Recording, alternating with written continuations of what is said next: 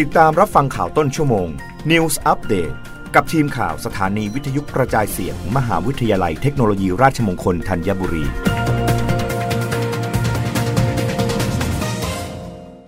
รับฟังข่าวต้นชั่วโมง โดยทีมข่าววิทยุราชมงคลธัญบุรีค่ะ ผู้ประกอบการห่วงเปิดประเทศรายงานภาคบริการไม่พอทำนักท่องเที่ยวเปลี่ยนใจไปเพื่อนบ้าน นายจิติตั้งสิทธิพักดี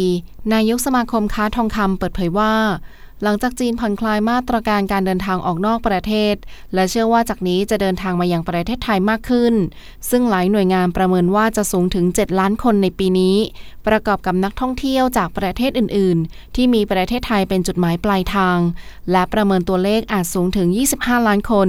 มีความเป็นห่วงว่าผู้ประกอบการในภาคบริการ จะไม่สามารถหาแรงงานในการให้บริการได้ทัน จนส่งผลกระทบกับภาพลักษณ์ และความเชื่อมั่นในการเดินทางมาท่องเที่ยวยังประเทศไทยในอนาคต อาจมีการเปลี่ยนเป้าหมายไปประเทศเพื่อนบ้านแทน หากไม่สามารถสร้างความประทับใจแรกในการเดินทาง หลังเปิดประเทศได้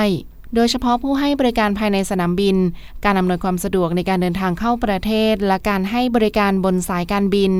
ในขณะที่ย่านเยาวราชเวลานี้พนักงงานขายของร้านค้า ร้านอาหาร และผู้ให้บริการต่างๆ ส่วนหนึ่งใช้บริการแรงงานต่างด้าวจากประเทศเมียนมาและกัมพูชา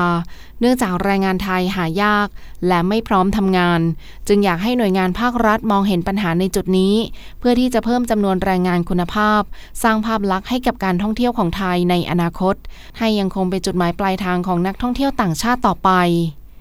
รับฟังข่าวครั้งต่อไปได้ในต้นชั่วโมงหน้า กับทีมข่าววิทยุราชมงคลธัญบุรีค่ะ